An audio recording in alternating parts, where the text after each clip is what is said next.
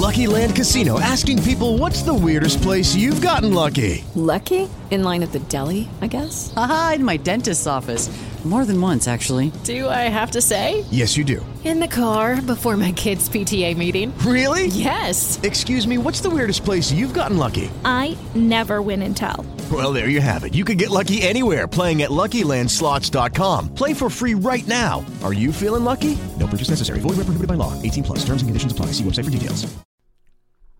For all my teachers and parents that are tuning into this podcast, I want to let you know that I have a parent and a teacher community. Now, I am all about bringing awareness and support and a network system for all of you to feel like you can boss up in the D Cube journey. So, I'm here to let you know that I have memberships for my parents and for my teachers because I truly believe that together we can change the narrative. If you're interested in joining these membership programs, I invite you to click the link in the bio. There are three levels there is $10 a month, $15 a month, and $25 a month. Now, in these communities, you get to network, you have a community of people that are in the same space with you, we're fighting for the same cause. Depending on your membership level, you get access to me with weekly live Q&A and monthly webinars. So, if this is something that interests you, please be sure to click the link in the bio to apply to these communities, and I look forward to seeing you there.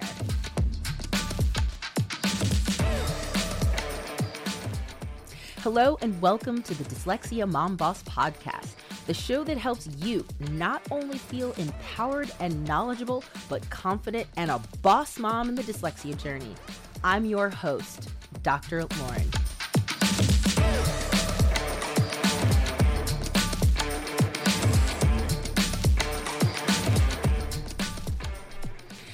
Hello and welcome back to the Dyslexia Mom Boss podcast. And this is actually episode 23.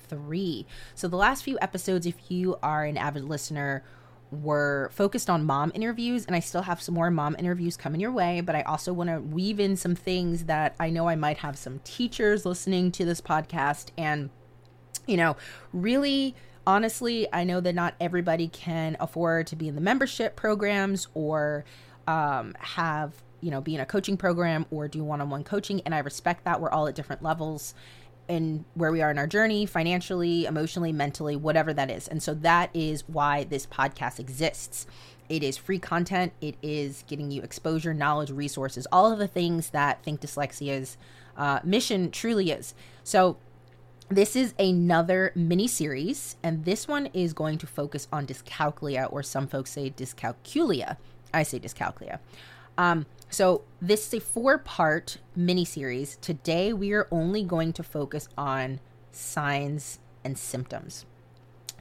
So in my journey of researching dyscalculia, um, you know, first of all, I'd never really heard of it until recently. When I say recently, I mean the last few years. It it made sense when I like could put a name to it but I always knew it as like, oh, that's just dys- um, dyslexia, but with numbers. And so, really delving into the signs and symptoms, really looking at the types, I'm like, wow, this is really, really in depth where it could be a course within itself. And I, I honestly don't think that this is researched or, um, well, no, I, I take that back. It's research. I don't think it's it's uh, common knowledge in teacher prep programs. Um, in public school professional developments for math teachers. I mean, it, it's baffling to me knowing that I taught middle school, co-taught middle school math for four years, and this was just never discussed. It was very similar to the things we hear about dyslexia. Oh, um, they, they have poor number sense, or they're just lazy. They just want to use their calculator. You know, they just they just don't memorize their facts. You know, things that were um, really putting the blame on the students and not allowing the teachers to think more reflectively like hmm maybe there's something else going on here. Maybe it's my teaching. Maybe there's a learning difference you know whatever it is. And so in my experience and journey of researching dyscalculia dyscalculia um i've just found it fascinating that i'm like wow you know, there are so many signs that if we catch, I'm all about early intervention. If we catch this stuff at a very early age, we can intervene with the right interventions. And also, we can step outside of the box. And math should not be a lecture. It's not. It's not the 1980s or 70s or 60s or whatever, where you're sitting in rows and taking notes and just rote, rote, rote, rote, rote you know, keep doing the same math problem 50 times and you'll get it. That's just not that's not how all people learn. And we can discuss this on another episode, but there is a difference between math anxiety and true dyscalculia. Dyscalculia. I can see now I'm saying them interchangeably.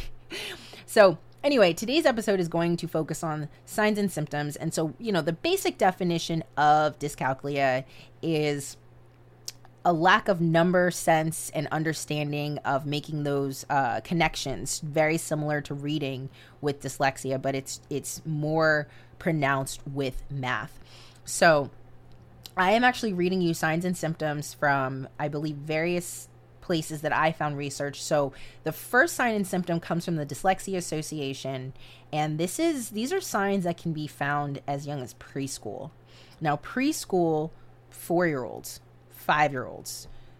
We are, you know, if your child is uh, traditionally in, in a traditional school setting, not just grandma's watching. And, and maybe grandma is watching and doing a curriculum, whatever it is. But these are things that when a child enters a school, whether it's Montessori, whether it's a special, uh, not specialized, whether it's a private school, whether it's um, pre-K in in public school, whatever it is, these are signs that you can really pick up on to see.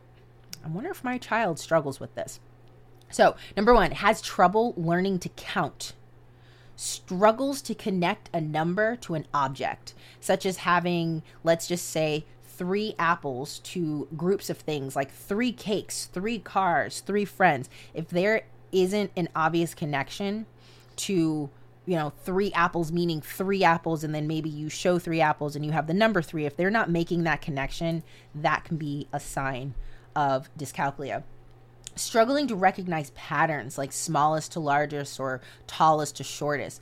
Patterns are something that we really explore very early in math education. You could have circles, triangles, squares, and ask kids as young as four years old do you notice a pattern here? What's going to come next? So if there's a struggle with identifying that maybe the square comes next, or even not even understanding maybe what those shapes mean, that's definitely a sign as well. So to continue on with signs and symptoms from the Dyslexia Association, so this is primary school part one. And there are five different signs and symptoms that the Dyslexia Association stated that could be potential dyscalculia. Having difficulty learning to recall basic numbers, number facts. So, for example, 6 plus 4 equals 10. Maybe they're not making that connection that, you know, first of all, 6 is bigger than 4, and then I need to add that, and that means the number is going to get bigger. Perhaps the child has trouble with place value. Now, place value is a really hard concept. I remember when I was teaching fourth grade um, math, I really didn't teach a lot of ele- elementary school math. I had a co teacher, and that was more of her area of expertise doing multisensory math, but we would co teach. And I just remember my fourth graders that really struggled to understand tenths versus tens.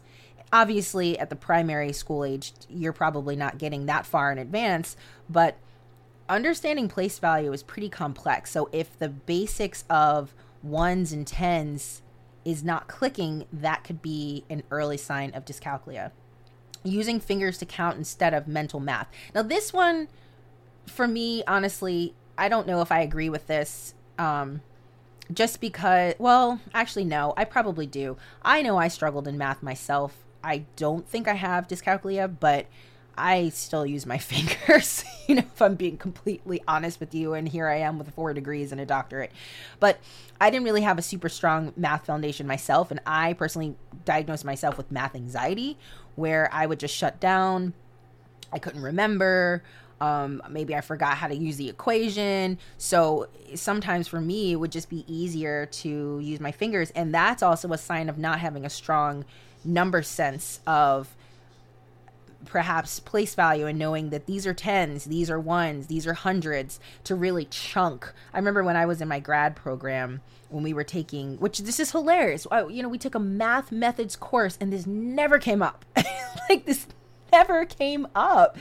And it just is mind-boggling to me. But anyway, I remember the teacher was was teaching us to teach children how to chunk numbers and how to think of things depending on how big the number is in tens or hundreds and then maybe you just subtract 2 from the 10 or add 2 rather than counting in single digits. So if a child does not have a strong number sense and they're using fingers that could be a sign that they are not making those connections. To know for example we have five fingers on our hand. 5 plus 5 equals 10 digits. I have 10 digits 10 fingers. So you know really making those connections Another sign and symptom is poor understanding of the actual symbols that may be confusing. So, when I was co teaching eighth grade math with my um, math teacher, we would really take some time to tell kids in the beginning of the year like, math is its own language. So, obviously, you all are listening to this, so you can't see if I'm demonstrating this, but multiplication can be can be represented as an x it can be represented as a dot. It can be represented as parentheses. Um, it's crazy. When we think about division, it can be represented with the um, typical long division quotient, you know, all of those those parts of teaching long division, I believe in about 3rd grade, it can be represented as a fraction line. It can be represented as a line with two dots, you know, on the top and bottom. I mean, math truly is its separate a separate language. And I think when we have kids that struggle to understand, let's say their basic language, when you add in math and then symbols and and word problems, forget about it. Forget about it. So, the last sign and symptom for primary school age for dyscalculia is struggling to recognize, uh, I believe it is the associative property. So, 3 plus 5 is the same as 5 plus 3. And that's really kind of seeing that mirror image that it's going to give you the same outcome. It's just you're moving those those numbers around. So, those are five signs and symptoms at the primary school age for dyscalculia. Now let's do part two. Now, this is a lot. This is definitely a lot. But I think it's so important for us to really understand what these signs and symptoms are. So, even if you're not quite sure, you know, exactly what to do, at least you can say, okay, I've heard of these maybe I can contact the special education department, or maybe I can do my own screener that I found online, or maybe I can talk to the parents to see if they see signs and symptoms at home, and we can game plan and really feel like we're in this together. And like I said, I know that some teachers are listening to this podcast, so I'm talking to both parent and teacher to really put our heads together because I truly believe when we work together, we can really make a difference. So, part two finding it difficult to understand math phrases like greater than and less than. So, as you can hear, some of these we are traveling through the developmental stages in school. Greater than and less than, that's about third, fourth grade. And I know I definitely struggled with like, well, which side is is it right? Is that greater? Is that less than? So if that is something that's coming up, that could be uh, that also could be a sign having trouble keeping score in sports or games. That's not really something we typically think of, but if kids are veering away from scorekeeping, or I know for me growing up, I used to love playing Monopoly, but I did kind of struggle with the money. You know, I, I would I would say to myself, like, okay, let me make sure I'm counting this correctly. And I would check and double check and make sure I had the right money amount. And I would always want to be the, um, I can't remember what the title of the person playing Monopoly is who who distributes the money. But I always wanted to be that person because I think I secretly wanted to practice my my counting skills. But if if your child or student is veering away from games where you have to keep score, you have to count money, that might be a sign as well. And that actually leads to the next point having difficulty working out the total number of cost. Um, financial literacy is a life skill And so, far too often, we might have kids with dyscalculia, undiagnosed dyscalculia, that turn into teenagers and adults and they can't manage their money. And that is where we get taken advantage of. And so, it's so important to understand not just the value of a dollar, but like how much is this? Can you? And I know today we're moving further away from coins and dollar bills, and some special educators might often argue that that's a life skill. We still need that, but honestly, we we have I know I have an Apple Wallet on my iPhone.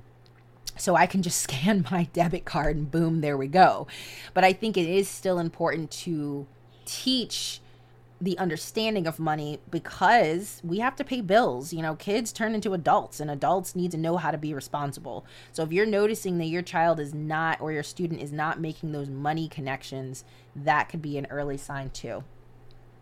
And then the last one, uh, this kind of touches on having trouble with games, but may avoid situations that require understanding numbers. So this is the example, like I said, of Monopoly or the game of life or other games that really require a lot of deep thinking and knowledge around money. Okay, and the last, the last, um, this is actually not really signs and symptoms. This is what dyscalculia impacts. So I have found these to be true with my own research. And when I say my own research, I mean interviewing people, teenagers and adults with dyscalculia. I think that humans are the best resource to get information because it's lived experiences. And then I've also looked up articles, and it, it definitely corroborates with some of these these um, impacts that I'm about to share.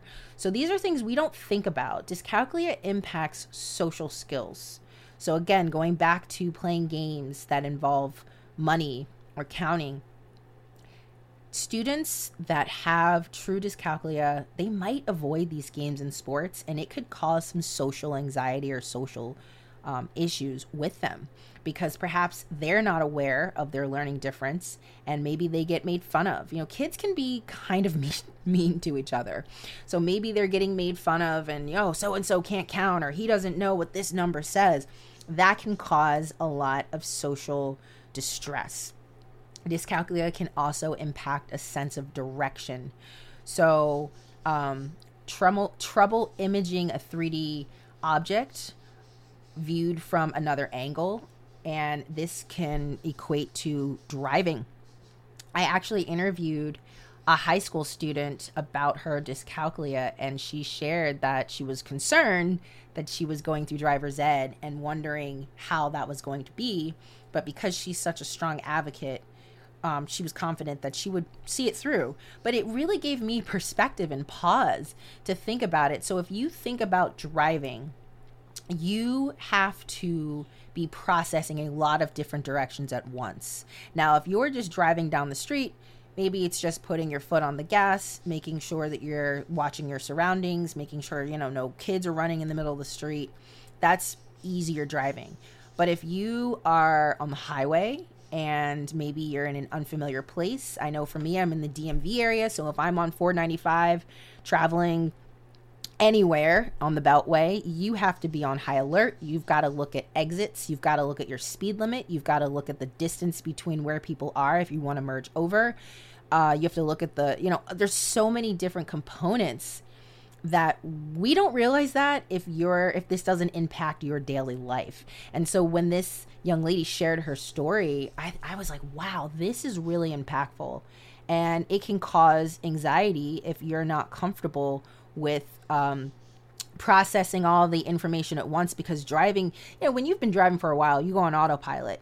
But if you're drive let's say you, you get plopped in a foreign country where they're driving on the other side of the road and now you have a stick shift and now you have to understand what their speed limits are and now you need to understand what kilometers means instead of miles per hour or my i mean so many different things that we may not think about but that really resonated with me Another thing that dyscalculia impacts is time management. So, um, a friend of mine who is based out of Norway, he's fantastic dyslexic and has dyscalculia, and he's um, uh, a graphic illustrator and does great work in the community and a former special educator. And he, expl- I interviewed him about two years ago, and he explained that in his early stages of his dyscalculia and trying to make accommodations for himself, he had tons of timers because he was scared that he would be late for work. So he had a timer to wake up, which is what we typically have, right? But then he'd have a timer set for how long it would take him to eat lunch because he didn't really have a concept of time. Then he would have a timer to let him know when he needed to leave to go to work. Then he'd have a timer to know when he got to work. I mean, the amount of timers he had, I think, for the average person, if we're not really cognizant and aware of what that person needs, we might look and be like, man, there's something wrong with them. But no, he actually was really brilliant because he came up with his own accommodations and realized I don't have a concept of time. I don't know what five minutes feels like. I don't know what it would take to get up, get dressed, get to work, um, get settled in because you know here's here's the thing when you're on time you're late so if you're supposed to be at work at 2 you can't leave your house at 2 you can't leave it you know 15 minutes prior if it takes you a half hour to get there so i think really understand and, th- and this actually ties into one of the types of dyscalculia that we'll get into in the next um, mini series but that to me was fascinating to learn as well. And then the last one I touched on before is money managing, you know, really having trouble sticking to a budget, knowing how to balance. I know it sounds so archaic to say a checkbook, but managing your money, I should say, because I don't know how many people truly balance their checkbook unless you're in a, of an older generation. And difficulty, this is this is a big one. Difficulty calculating tip or um, exact change and I think, you know, this is where I say, this is where a calculator comes in. If it's not the end of the world if you can't calculate 20% of 325 off the top of your head. I don't think that that's going to hurt anybody to just whip out a calculator. I myself get out a calculator all the time. So, anyway, with all that being said, this one was a longer first episode, but I think it's really important to lay the groundwork as to what these signs and symptoms look like uh, you know whether it's in in your child or in your classroom but these are things that we can't ignore we can't just sit here and say oh well they're lazy they don't know their math facts and kind of blame the kid we really need to do better and when we know better we do better so with that being said, that was episode one in the four part dyscalculia series. Tomorrow, we, well, I'm sorry, next, next episode, I should say, we will be delving into the nine types of dyscalculia. Did I say nine? I absolutely did. There are nine types. So I will see you there.